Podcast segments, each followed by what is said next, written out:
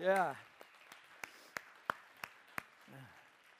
We are nine years old, and I tell you, uh, nine years is both a long time and a short time. Does anybody know what I'm talking about? You watch your kids grow up, and you think, wow, it's just like yesterday, and yet you look back and say, it's been nine years, right? I mean, we've been at this for quite a while now, but nine years ago, God started something here in this place. And just take a look around, just for a second. Just take a look around at the room and see what God has done in nine years. Uh, we recognized nine years ago that there were some problems in the local church, and because of that, we said we want to set out and try to help with some of those problems. Did you know between 100 and 200 churches in America will close their doors this week? 100 to 200 in America this week. Death is a normal part of the life cycle, but we decided we wanted to be on the upswing of that. We wanted to, if, if there was going to be death, there needed to be new babies. And so we wanted to start a church. We wanted to be part of the process of healing the church and starting new churches and things like that. And so, and so we prayed and said, God, would you do something great? We're going to step out in faith and we want to do something. And that's the reason our vision has always been for us to be involved in local church planting and global church planting. And that's why 100% of what we give to missionaries goes to, uh, to people around the world and here in the country where we say we want to help plant churches. If churches are dying, we want to help start them. And uh, that's why we're so involved with El Salvador because they're involved in church planting. It's why we're involved with Stadia Christian Mission because they're involved with starting churches all over the country. And so we said we want to be a part of this. And you all may not realize it, but we have helped start Movement Church in Northern Kentucky, Discover Point Church in Dayton, Chalchuapa Church in El Salvador. Our efforts have been key in helping those churches launch. That's why we started Project 215 because we said, well, how can we reach a whole new community of people, a whole new community of faith, focus on the 20 and 30 somethings, and let's meet at a different time, at a different hour, and, and let's create something here because we've always been about planting. That's why our long term vision here is that we would take what we're doing here and we would do it in another city, just like this. And while we would uh, put it under the same heading, the same auspices, the same leadership, but maybe God would raise up a leader among us who would go and to another city, a place where maybe other churches wouldn't go. And maybe we would start and say, God, we want to plant another campus of Access Church. And that's been a long time goal for us. We're just waiting for God's timing on that. Another problem that we sort of were burdened by in the beginning was there were too many people leaving churches because they had a belief that the church wanted something from them. And so we said, we don't want we don't want to tell people that we want something from them. We want to give them something. It motivated us to think we want to tell people that God is for them, not against them. And that's why we started with this mission of we want to revolve the world around Jesus one life at a time. Because that's how Jesus did it. He was not concerned with the crowd nearly as much as he was the one person, one life at a time. And we dreamt about and we planned ways to connect with people and to show them God's love. And that's why we had parties in the park before we ever started as a church. How many of you were at a party in the park? In the uh, back way back in the day. Some of you guys, just like a handful now. That was the handful of the faithful right there, man. We had parties in the park and said, just invite your friends. We don't know what this is going to look like, but you would just invite them. That's why we had a baby changing station at the Warren County Fair and the 100 degree temperature. That's why we have built countless relationships with people. We have had relationship building events over the years like Christmas Invasion, free garage sale, open mic nights in the coffee house, last summer's Heritage Oak Park Jam, to serving the teachers at Lebanon High School, and on and on and on, to work to participating in a local CrossFit gym, and then even starting a coffee shop. And by the way, that coffee shop this week was just named People's Choice Award by the Mason Chamber of Commerce, and that was awesome. Totally unexpected, totally unexpected. I love when Roger stood up there and he said, We've now given out $15,000 to causes in this city for the cause of kids because we want to help support the lives of kids in this city, and our employees take no, no tips at all. We've done all of this because we wanted the city to know that we are for them, not against them. We wanted them to know that we are here for them. We wanted to bless them, no strings attached. So, in everything, we wanted to be good news. Another problem that burdened us was that we realized that one of the fundamental challenges in the church was that somewhere along the way the church had become about an event, not about discipling relationships. And this event is attended about 1.6 times a month on average. Did you know that? People think they're regular attenders of, their, of your church if they attend 1.6 times a month. I'll see somebody out, I'm like, hey, where you been? They're like, hey, I'm a regular attender of your church. I'm like, really? I've only seen you one and a half times this month. Well, I don't know. But Jesus focused on discipling relationships. And so we said from the beginning, we want to focus on discipling relationships. Our vision has been to revolve the world around Jesus, one life at a time. But our strategy has been that we would create disciples of Jesus in relational environments. And we determined that we would be so focused on building relationships and disciples that what would happen is that we would focus on our community groups more than on the worship experience back in the day. That's why after year one, we were actually able to survive when we had no place to meet because we weren't focused on an event, we were focused on relationships. And for two months, we were in houses of people in November and December of 2011, I think, or 2010. And so we were all together back then, and we would have six house locations, and we had an internet broadcast between the houses, and we had competitions for breakfast in the morning. Remember those days? Those were good days. How many of you were in those days back then? yeah, wow, that's actually a lot. Those are crazy days. But we, people said, How did you survive without having a weekend experience? I said, Well, because we built it like they did in the New Testament. We tried to say, How can we build relationships in, in discipling environments? And that's why our community groups are so important. That's why our core groups are so important. And that's why about three years ago, we really felt like God led us to kind of look at what were the, the nine things that Jesus taught more than anything else. We call them nine elements of discipleship. And Josh and I led through that, and then we preached through it for a year. We led our community groups through it for a long time.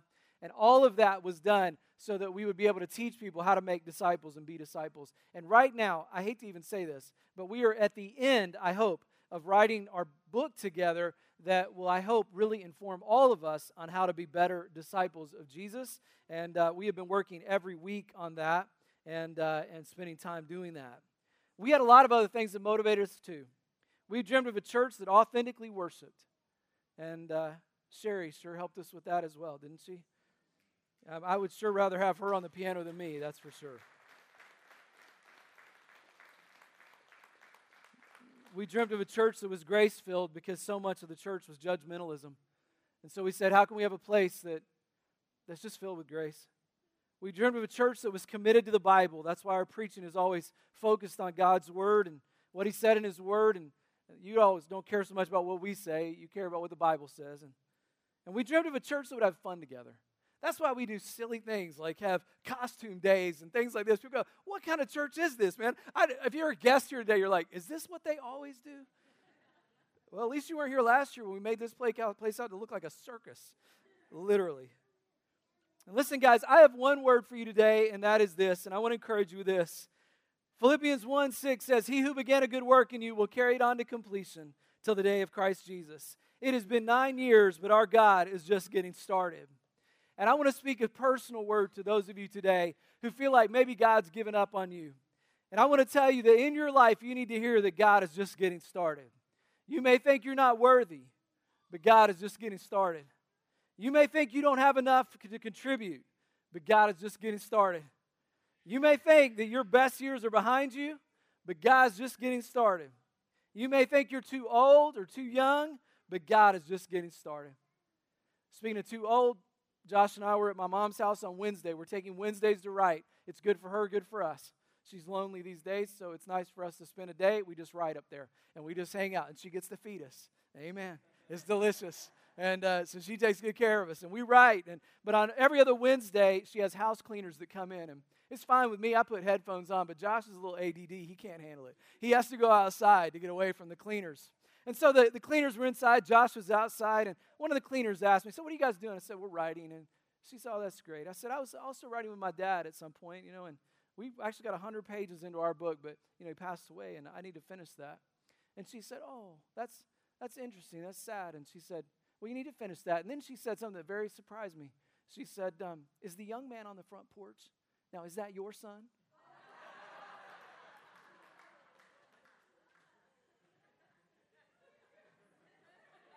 Excuse me?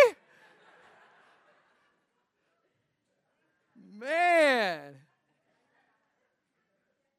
Josh really enjoyed that. I said, Yeah, he's out there doing his homework.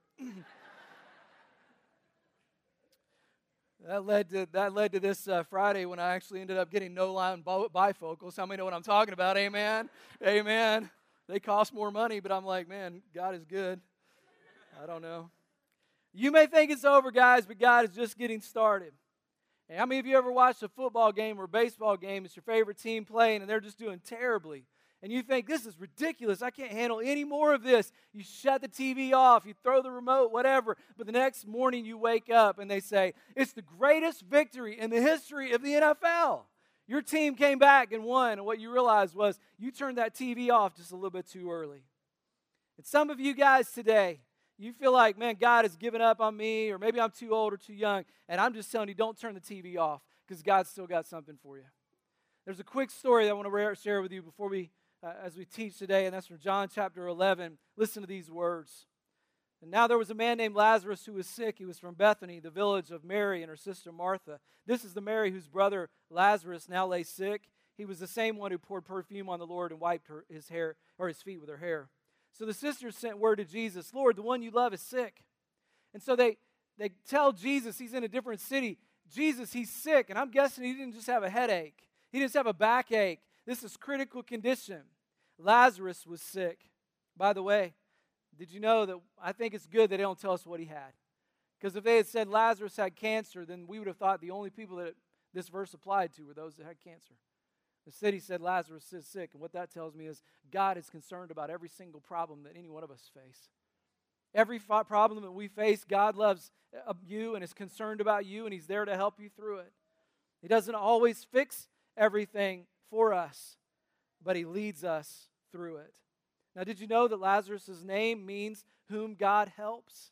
whom God helps. And that tells me that this story is for all of us who need God's help. Friends, as a child of God, you are the one who God, God loves.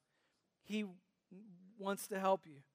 God will never leave you, He will never forsake you. You are a child of God. And yet, how many times do we find ourselves as a child of the King, and yet we find ourselves in situations where we do need that help? And we're going through something and we're wondering, I don't see a way out. And verse 3 says So the sisters sent word to Jesus, the one you love is sick. He needs your help. Notice, notice the wording of this. They didn't say, Listen, Jesus, um, the one that uh, has done so much for you, the one that has earned your favor, the one that has needs to be rewarded because he's such a good guy, he's sick. No, he said, Jesus, Lazarus is sick, and he's the one that you love. And what that tells me is there's nothing that you can do that earn God's love. There's nothing that you can do to earn God's help. It's important for me to know because sometimes I get caught in this. If I just would do a little bit better, maybe God would help more. God loves you just where you are, no matter what you're going through or what you're enduring.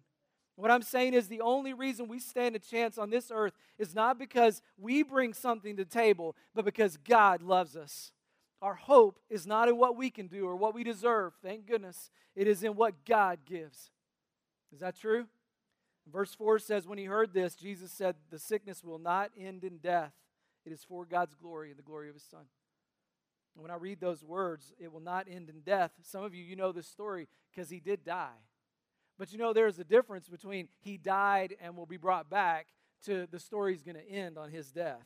He said he is not going to end in death. It is for God's glory and God's Son that he might be glorified through it. Here's the point in the midst of what Lazarus was going through, God had a plan. And in the midst of, of, of this plan, and in the midst of Lazarus' pain, God's power and purpose were going to be revealed. And some of you today are going through a difficult time and you say, I don't know how God's going to get me through this. But I have seen people time and time and time again get through some of the most difficult tragedies in life. Verse 5 and 6 says, Now Jesus loved Martha and her sister and Lazarus. And so when he heard that Lazarus was sick, he stayed where he was two more days. That's surprising. You think, well, if he loved him, why didn't he just show up right then? Because he had a plan. And that's what we would have expected. Maybe he'd show up right then, but God had a greater purpose. And when he heard Lazarus was sick, he stayed where he was two more days. God did not mess up here. God is never late, He is always right on time. And verse 20 said, When Martha heard that Jesus was coming, she went out to meet him. This was after those two days. She said, and Mary stayed at home. She said, Lord, Martha said, if you had been here, my brother would not have died because Lazarus died in those two days. But I know that even now, God will give you whatever you ask. Martha was a little bit upset with Jesus. My, my brother died. If you had just been here, then, I mean, this would have never happened, Jesus. You ever been there? You ever thought, God, you, You can step into any situation and stop it. You can speak in any circumstance and change it. You can do anything, which is why I'm so confused right now. What's going on in my world? Why is my life like it is right now? I see a problem, but I don't see you doing anything about it, God. I'm facing the results of these issues, and I don't really understand why you're not there. And here's what I want to tell you today three quick ideas. Here's the first one When God is silent, it does not represent his absence. When God is silent, it does not represent his absence. And they say, Well, where were you, Jesus? Well, he was on his way, and he had a greater plan. You ever felt you were asking, you were praying, you got nothing? You ever been there before you're saying, Lord, I'm asking, but I'm not hearing an answer? And you think God is silent, but what I want to tell you is, even though God may be silent in the moment, he is not absent. The Bible said he will never leave you, he will never forsake you. Jesus says in verse 25, I am the resurrection and the life. He who believes in me will live even though he dies. In other words, I have hope. Don't you trust me, Martha? My God says to all of you today that even though it seems like things are dead in your life, God is still alive. Said to Lazarus' and sisters, even though he died, yet shall he live. And here's what I'm saying. You may think it's over, friends, but God is just getting started. The game is not over. I know it looks bad, but I know in whom I have believed and I am persuaded that he is able. We're down by five points with 10 seconds on the clock. It's going to take a Hail Mary to win the game. Look at the clock, it's not looking good. But if God is for me, who can be against me? You start to think, He's never late. He's never late. He's on time. God, will you do a miracle here? The ball is snapped. The quarterback goes back to pass. He is under pressure. And you remember, He who began a good work in you will be faithful to complete it. You ever been there before? Where you go, God, I'm not sure where you are, but I'm just telling you, don't turn the TV off, gang. God is not finished yet. I love this story because it helps me with my story. Helps me understand first that God, his silence doesn't represent his absence. And secondly, God's compassion is great and his grace is sufficient. Can you relate to that? You're going through something, you say, I know God is God. Boy, I need his help And somehow, right in the middle of this, I know it hurts. And I don't know where God is right now. I know we have kids today. Any of you uh, kids, how many of you like getting a shot? Anybody like getting a shot in here? Yeah? Yeah? You guys? Cool. Awesome. Cool. Afterwards, we'll give you your flu shot. It'll be fun. that would be a cool sermon illustration, actually. Um, but uh, anyway, so have you ever been there? You ever had like a four year old little girl? I have two, two daughters, and you know, you take your little sweetheart to um, the doctor, and She's wearing a little t shirt, maybe that even says Daddy's Little Princess or something like that. And you're like, oh, you're a sweetheart, but you don't know what's about to happen. And um, you start to promise her the world. You're like, if you're just good and you don't cry too much, I'll give you ice cream after. You know, just trust me, this is going to be all right. It's going to be okay. And you look at a little helpless, sweet little princess right there. And then she sees this person coming at her with this huge, sharp object. And she's looking at you like, Are you seeing what is happening here? Are you going to do anything about this? Daddy's little princess is on my shirt. You need to take care of this guy. And then the, the doctor says you need to hold down her little arms. And now you're in a real situation because now you're holding down her little four year little arms. And she's like, oh, now you're a participant in this. You said you left me. You said you were with me. You said you had my back. I'm throwing this t shirt away when I get home. And you're thinking this whole time, you need this shot. You don't know how important this is. I know it hurts you now. But trust me, baby, it's a lot better than chicken pox. It's a lot better than the measles. I know that you think it's not good right now, but just trust me. And friends, if you know that God loves you, he, he will allow you to go through pain sometimes, but He is right there with you. And He says, I'm going to allow you to go through some things, but I want you to trust me. It is for your good. God's compassion is great, His grace is sufficient. Verse 35, it says, Jesus wept. He wept not for Lazarus because he knew he was going to raise Lazarus from the dead. He wept for Mary and Martha who were grieving their brother. And you just need to hear today that our God is a compassionate God. He loves you. His compassion is great. His grace is sufficient. And some of you are thinking today, I, I don't know. And I'm just telling you, having, having been one who's walked through pain, with other people and then personal pain. I want you to know that, that I know that sometimes God does not change circumstances. Sometimes you pray for somebody and they still pass away. Sometimes there is still hardship in your life. And that's because I know that God is most concerned not about changing your circumstance, He's most concerned about changing you. Verse 43 says, When Jesus called in a loud voice, Lazarus, come out. He called, and something that was dead was spoken into life. Verse 44 said, The dead man came out, his hands and feet were wrapped with strips of linen, and then uh, he had a cloth uh, uh, around him, and Jesus said to him, Take the grave clothes off and let him go. Can you imagine that scene? Imagine the scene as Lazarus came out of the grave and say, Lord, we were hurting, but now you give us hope. We thought he was gone, he was dead forever, but now you've given him back to us. And here's the last thing I want you to see, friends God will use your story for his glory. God will use your story for his glory. And that is something that I've been praying about for nine years for our church that God will take all of our stories and make it for his glory. We started nine years ago with a dream that while there were many churches that were dying, we were going to start something new. And that while there were churches that focused more on the event than on relationships, we were going to do what Jesus did and build discipling relationships. Jesus often deflected crowds. And we said we want to build relationships with people. We want to get in the weeds with people. We want to be able to love and encourage and support one another and, and pray with one another. And the great thing is that it's transferred well beyond our original team. I see multiple relationships going on all over this place where people are loving and supporting and encouraging one another. Less of me, more of Jesus. More of Jesus.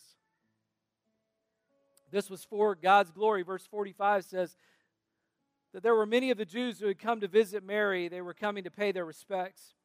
They had come to visit Mary and they saw what Jesus did and they put their faith in him. And friends, I just wonder who's going to be in heaven instead of hell because they watch God change everything.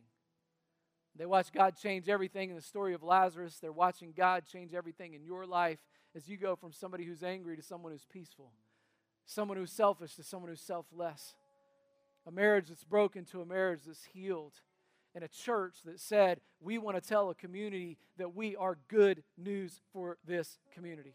We want to do everything that we can to tell them we are for them, not against them. Everybody knows what the church is against. We want to tell them what we're for.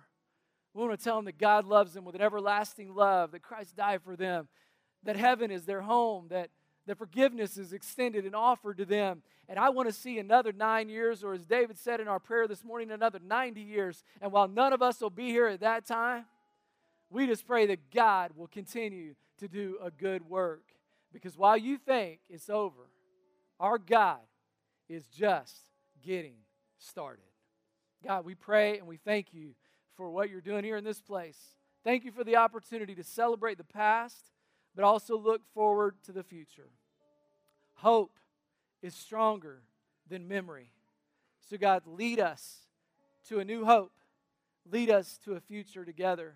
And, God, I pray today that you would continue to carry out your will in this place in the generations to come as we focus on loving you, loving people, learning your word, and doing it in authenticity. God, thank you for your grace. We worship you now. We pray in your name. Amen.